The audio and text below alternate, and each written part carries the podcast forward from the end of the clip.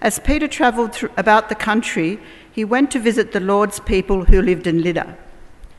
There, he found a man named Aeneas who was paralysed and had been bedridden for eight years. Aeneas, Peter said to him, Jesus Christ heals you. Get up and roll up your mat. Immediately, Aeneas got up. All those who lived in Lydda and Sharon saw him and turned to the Lord. In Joppa, there was a disciple named Tabitha. In Greek, her name is Dorcas. She was always doing good and helping the poor. About, the time she came, about that time, she became sick and died, and her body was washed and placed in an upstairs room. Lydda was near Joppa, so when the disciples heard that Peter was in Lydda, they sent two men to him and urged him, Please come at once. Peter went with them, and when he arrived, he was taken upstairs to the room. All the widows stood around him, crying and showing him the robes and other clothing that Dorcas had made while she was still with them. Peter sent them all out of the room. Then he got down on his knees and prayed. Turning toward the dead woman, he said, Tabitha, get up. She opened her eyes, and seeing Peter, she sat up. He took her by the hand and helped her to her feet. Then he called for the believers, especially the widows, and presented her to them alive. This became known all over Joppa, and many people believed in the Lord. Peter stayed in Joppa for some time with a tanner named Simon. This is the word of the Lord.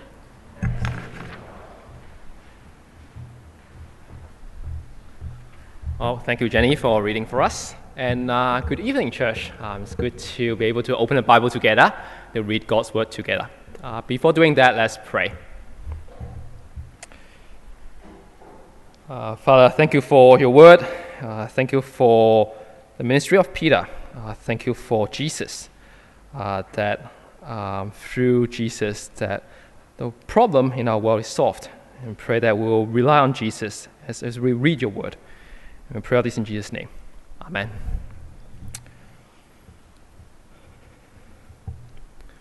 Well, what would you say is the biggest problem in our world today? Is it climate change, global warming, that causes Hong Kong's summer to be longer and longer and so much hotter and so much unbearable? Or is it wars uh, between Russia and Ukraine now, or the war that's still happening, the civil war uh, in Myanmar these days. Or maybe poverty. Uh, by 2019, 10% of our world population is still living under the extreme poverty line uh, on less than a dollar and 90 US. That's around roughly $10 per Hong Kong per day. And in Hong Kong, even in Hong Kong, we, we see this income inequality. Uh, we can observe this inequality problem uh, within our society. Or maybe it's the pandemic. Uh, just estimated that between the start of 2020, when, when the pandemic starts, uh, till the end of last year, 2021, uh, there were around 14.9 million excess deaths linked to COVID 19 or maybe it's different minorities' right. Uh, maybe it's corruption, maybe it's mental health problem, maybe it's our um, welfare system, uh, healthcare system. If we look around our world, we can see a lot of problems around us. We're surrounded by problems. What would you say is the biggest problem in our world today? Well, we're currently in a, in a sermon series on Acts, and in the last two weeks, we see how Saul has turned to Christ. And in his example, we see how he served God in his weakness. Uh, this week, Luke brings us back to the Apostle Peter, uh, focusing on his ministry, uh, what he's doing in Lydda and Joppa. And in, in today's passage, we see the Apostle Peter dealing with the biggest problem in our world, the problem that affects every single one of us a problem of sickness and death. Well, three things we'll see uh, today in our passage two people in need, two healings, and uh, ultimate healing that we all need. So, point one Well, I've been given two miraculous accounts in our passage today. And the first person we are introduced to is a guy called Aeneas. So in verse 32 to 33. Uh, verse 32. As Peter traveled about the country, he went to visit the Lord's people who lived in Lydda. There he found a man named Aeneas, who was paralyzed and has been, had been bedridden for eight years. Aeneas is a paralyzed man, and he has been bedridden for eight long years, very long period of time. And it's not hard to imagine the difficulties that he has gone through. He cannot move, which means he is totally dependent on others.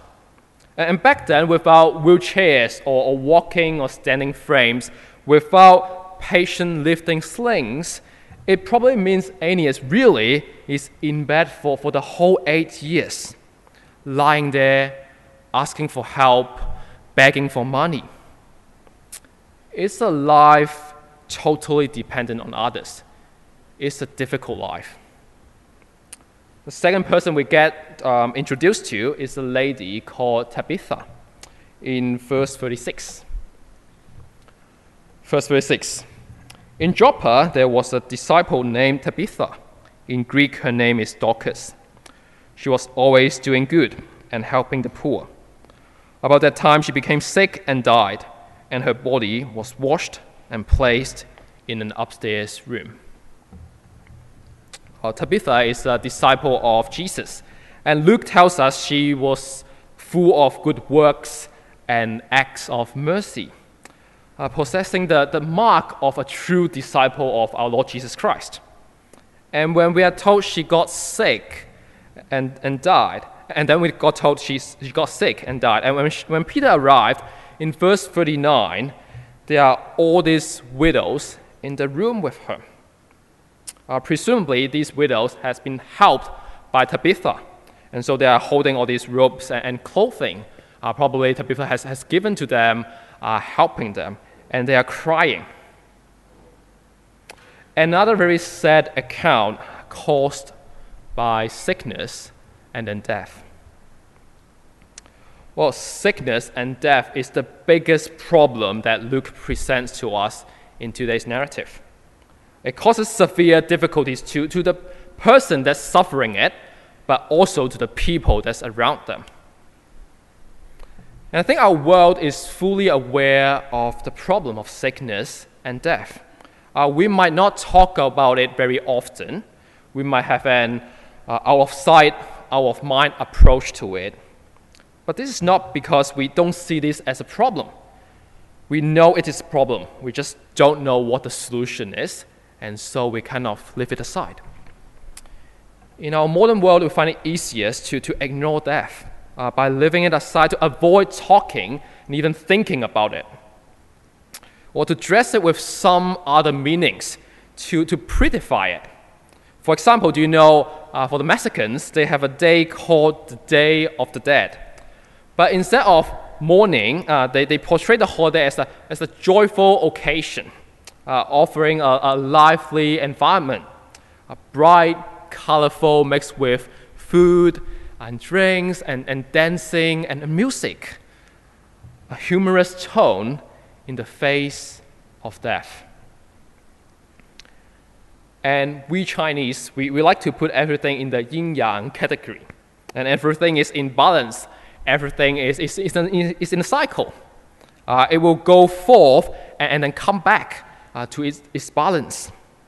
And we see sick and sickness and death part of this cycle part of this natural cycle that we human experience. From birth to old age to sickness and to death, that's natural life that everyone experiences. And we handle it with calmness. Uh, we tell ourselves, this is the full cycle of life. Everyone goes through it. It's normal. But deep down, we know sickness and death is not natural, it's hard, it's difficult, it's sad. And so in Lion King, in the scene where Mufasa, the Lion King, died, when Simba runs to his father, his lifeless father, his voice was hoarse. He continually tries to wake up his father. And when he realized his father will not wake up again, when he realized his father will not go home with him again, he cries. And throughout this scene, the background music was not the famous circle of life, as if it's, it's nothing, it's just part of the life cycle. No, it was a very sad tune that Disney intended us to, to feel the sadness of the death of Mufasa, the Lion King. Friends, sickness and death is the problem of our world. It's a sad thing. It's a problem that our world has faced, still facing for a very long time already. Well, and with these two sickness and, and death incidents, uh, we see two healings from Peter's ministry as well. That he brought healings to both Aeneas and Tabitha. So in verse 34, Aeneas, Peter said to him, Jesus Christ heals you. Get up and roll up your mat. Immediately, Aeneas got up. Well, Peter's ministry is all about Jesus. First, we can see that it's through Jesus' power that Aeneas was healed. When Peter meets Aeneas, he specifically says to him, Jesus Christ heals you. And immediately Aeneas got up. And with the raising up of Tabitha, we are told in verse 40 after Peter sent the widows out of the room, he got down on his knees and he prayed, uh, clearly showing that the healing, the miracle, is not done by Peter. It's not by Peter's power, but by God, by Jesus. Well, second, both miracles resulted in Jesus' glory. So in both verse 35 and 42, we see that uh, Luke told us the aftermath of these two miracles.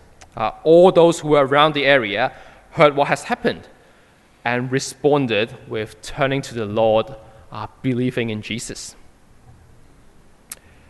And third, these are two Christ like miracles. They are recorded to, to point to us Jesus.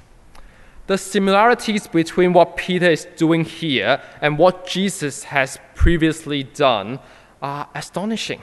Uh, for example, in Luke 5 24 and 25, uh, what happened there are so similar to what Peter is saying and doing here. I'm telling the man, Get up, take your mat. And immediately he, he rose up, he got up, he stood up. And also in Luke 8 53 to 55, when Jesus raised a child back to life, um, Jairus' daughter, uh, what Peter said and does there is uh, what Peter said and does here is also very similar to what uh, Jesus has done back then uh, with his actions and his words. Luke here is intentionally leading us, his readers, to think of Jesus, to see that Jesus is at the center of these two miracles. It's all about Jesus. How do you feel about it? Does it surprise you? Or is it a bit too, maybe, predictable? Or if you grew up in, in a Sunday school, you might know that there's three modal answers to every Sunday school questions that the teachers ask. They are um, God, Jesus, and the Bible. And, and in a conservative evangelical church, at times it can feel like this as well. It's Jesus again. It's always Jesus. It's so predictable, it feels almost a bit boring, like the church is repeating again and again the same idea.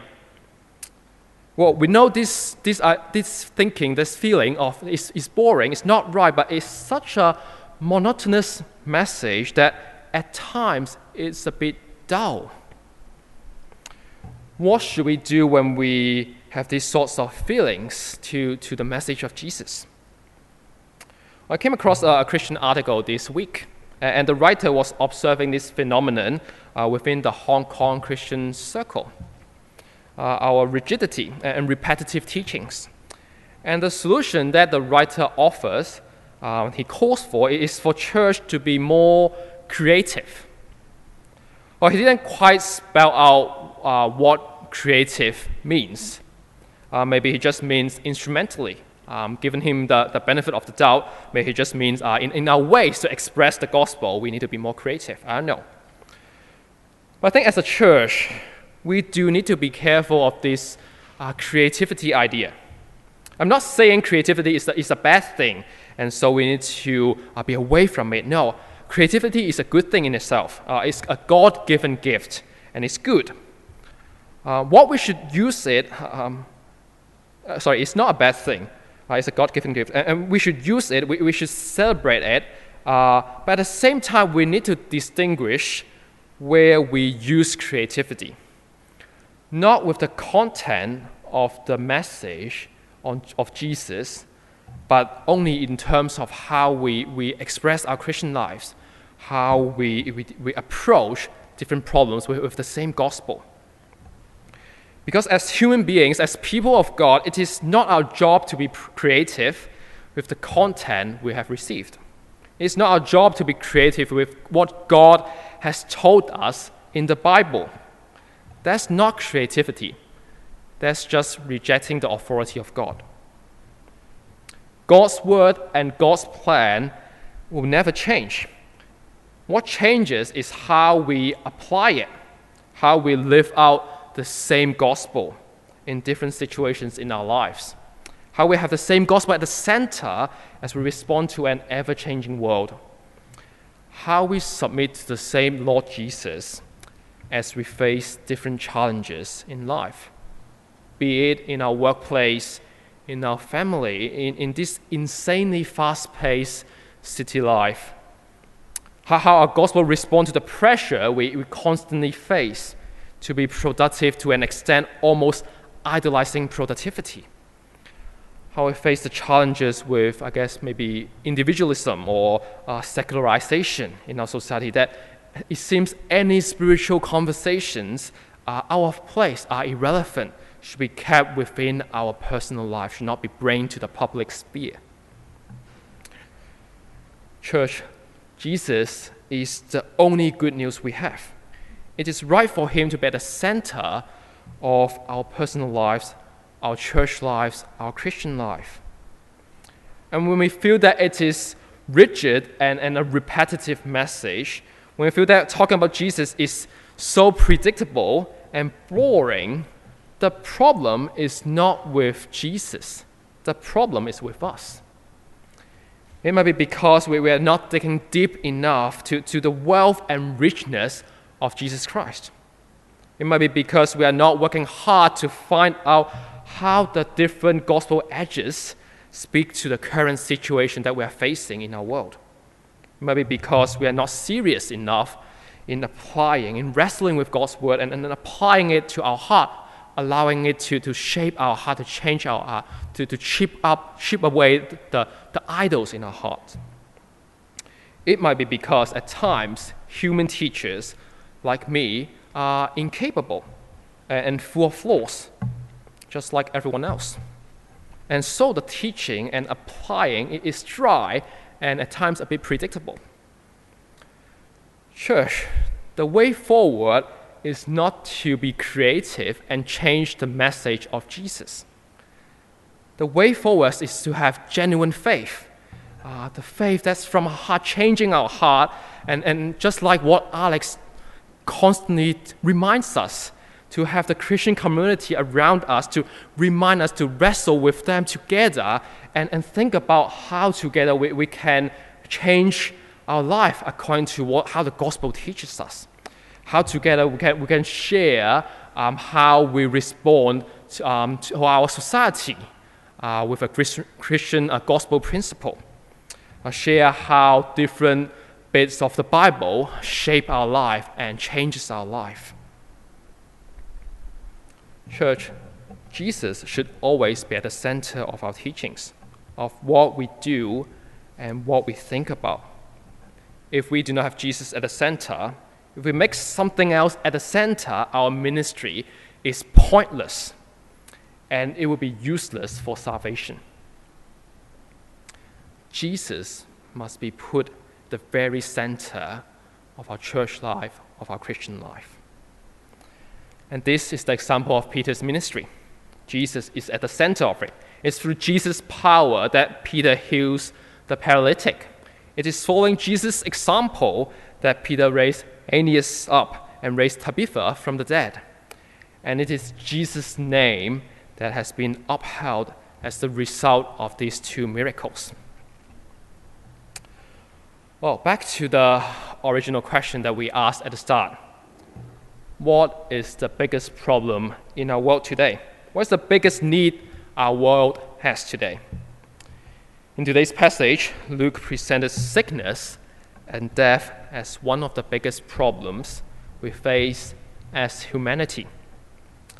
And we see that both Aeneas and Tabitha were healed by the ministry of Peter through Jesus, their sickness and death uh, were, dealt, was dealt, were dealt with. And they recovered. They are raised up again. And good on them, but, but what about us? Uh, if death and sickness is also the problem we are facing now, what's the solution for us? Uh, how can we handle this problem without Peter among us now? I think Luke has given us a hint in today's passage on how to deal with this sickness and death problem through the repeated occurrence of a certain word. Arise, or in the NIV, get up. In verse 34 and 40, Aeneas, uh, Peter said to him, Jesus Christ heals you. Get up and up your mat. Immediately, Aeneas got up. And in verse 40, Peter sent uh, the widows out of the room. Uh, then he got down on his knees and prayed. Turning towards the dead woman, he said, Tabitha, get up. She opened her eyes, and seeing Peter, she sat up. And not just in these two commands, uh, they're having this language of arising or, or, or, get up, but also in verse 39 and 41. When, when Peter went up to the upper room uh, with, with them, uh, the word is also when Peter was arising and, and he went with them. And also in verse 41, uh, when Peter took Tabitha's hand and helped her to her feet, uh, it's literally just uh, raise her up. The same word, same language used here. And the question is what's the significance of this language of arising hidden all over our passage today? I think they are intentionally being put here to remind us the similarities between our recent Jesus and the two recent characters, Tabitha and Aeneas. Their arises are Christ like. Aeneas and Tabitha are following the pattern of our Lord Jesus, who is risen from the dead. And Luke is telling us, particularly through Tabitha, Jesus' disciples will follow Jesus' footsteps Jesus is risen from the dead, and so his followers, his disciples, will, will follow this pattern. Resurrection is the ultimate healing follower of Jesus will receive and experience. It might not look like Aeneas and Tabitha's uh, healing, which is immediate and, and temporal, uh, because after all, uh, they died afterwards as well. Uh, the rising up that uh, Jesus' disciples will experience, the resurrection that we will follow, from Jesus' footsteps will, will come at the end, and it will be an irreversible resurrection, like our Lord Jesus Christ, forever and ultimate. Well, Dante, a famous Italian uh, poet and, and writer, once put tragedy and comedy like this. He said, A tragedy is a story that begins in joy but ends in pain. Sorry, I missed the second bit. But a comedy is a story that begins in pain but ends in joy. Church, in this logic, all our human lives are a tragedy because it always ends with a funeral. No matter how successful we are, no matter how many things we have achieved in this world, no matter how many toys we manage to lay our hands on and seize and grasp in this life, death always comes at the end and we lose everything we possess. And we don't need to wait till our death to, to get a taste of the tragedy. An older Christian uh, once said to me, It's all downhill after 40 years old. After 40, it's just managing the decline of his body. When he was in his tw- 20s, uh, when he hurt his shoulders and got sent to a doctor, the doctor will immediately send him to a physio uh, to get him healed, uh, to strengthen the shoulder, to um, get it better so that he can continue to use it, um, a, a healthy shoulder, for the rest of his life. And after 40, when he hurt his shoulder and go to the doctor, the doctor, first thing the doctor asks him is, have you had some paracetamol? It's just pain management from now on. It's just managing the decline, slowing down the problem, in our body to a reasonable level. And the good news in Jesus is his resurrection allow us to, to turn our lives from a tragedy to a comedy by following his pattern. The end of our story is not sickness and death, but resurrection and life. Sure, we'll still go through pain and sufferings in, in this life. We'll, we'll definitely go through sickness and, and die one day. But that's not the end. Just like what Jesus has gone through all this, but Jesus has also uh, been resurrected. And so, following Jesus' pattern of suffering, we'll also follow his pattern of life, of resurrection. And this is the good news for the followers of Jesus Christ. By changing the end, Jesus allows our lives to turn from a tragedy to a comedy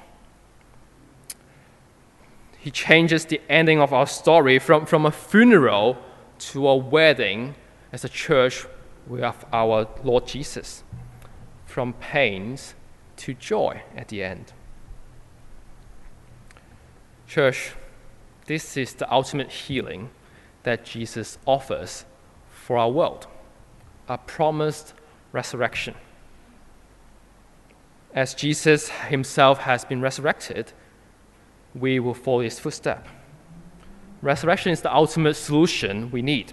It's the ultimate answer that God has given us in a world of sickness and death.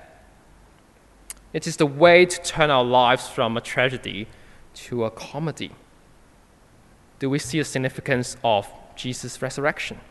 Do we see resurrection is the best news that we can have as human? And so do we hold on to it and don't let go.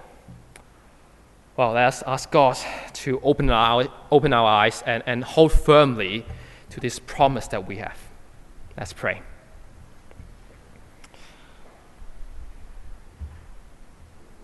Uh, Father God, we thank you that our Lord Jesus not just died on the cross, but is also resurrected, and so now, sitting at the right hand of you.